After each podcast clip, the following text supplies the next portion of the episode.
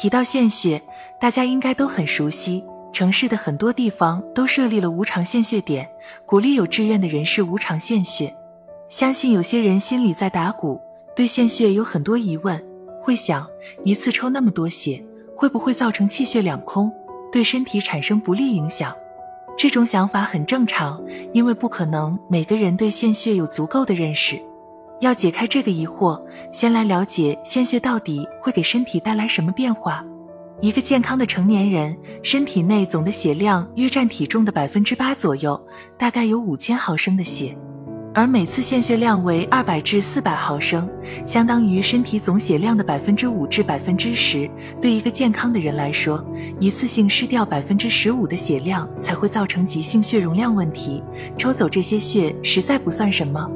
另外，人身体中的血有百分之二十左右保存在肝、脾等脏器处，在失血的时候，这些部位的血液会很快的补充到循环系统中，及时维护血液循环的正常进行，血压和血液循环无任何变化。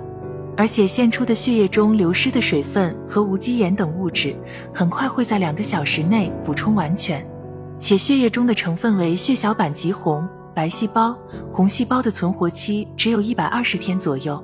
人身体的红细胞每天都在进行着新生、衰老和死亡的演变。就算不去献血，每天也有大概五十毫升的血液新生出来。通过献血后，反而能刺激骨髓造血功能，促进新的血细胞生成。不到十天，人的身体就可以恢复到献血之前的水平。可以说，献血对身体没有任何害处，反而有利健康。而且通过献血还能给身体带来二大好处：一、经常献血可降低血脂。当人体血脂长时间处于较高水平时，血液的粘稠度比较高，好似脂肪一样层层的堆积在血管壁上，很容易导致心血管方面的疾病出现。而定期献血的人能够降低体内血液的粘稠度，使血液自然稀释，血脂下降，可极大的消除动脉硬化的威胁。二、经常献血延缓衰老。献血虽使体内血细胞量减少，但是可提高骨髓造血细胞的活跃度，从而生成更新鲜的血细胞与免疫球蛋白，增强了人体免疫力。新鲜的血液有改善人体心、肝、肾、脑等多个重要器官的供氧状态，对微循环有很好的调节作用，可将人体的生理功能维持在最佳状态，有延缓衰老的效果。了解清楚献血。你应该能打消心中的顾虑了吧？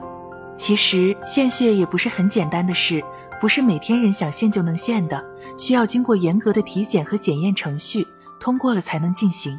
能够献血的人，恭喜你，说明你的身体是健康的。人在刚献完血后，正常情况下不会出现身体亏虚的情况，不过可以适当为自己进补些有健脾和益气养血的食膳，可以促进血液的再生，对身体益处很大。献血后营养的补充虽重要，但也不可暴饮暴食，以防出现肠胃功能紊乱。另外，献血后的两天内一定要注意针眼处的干燥和卫生，不要碰到水或脏物，防止感染。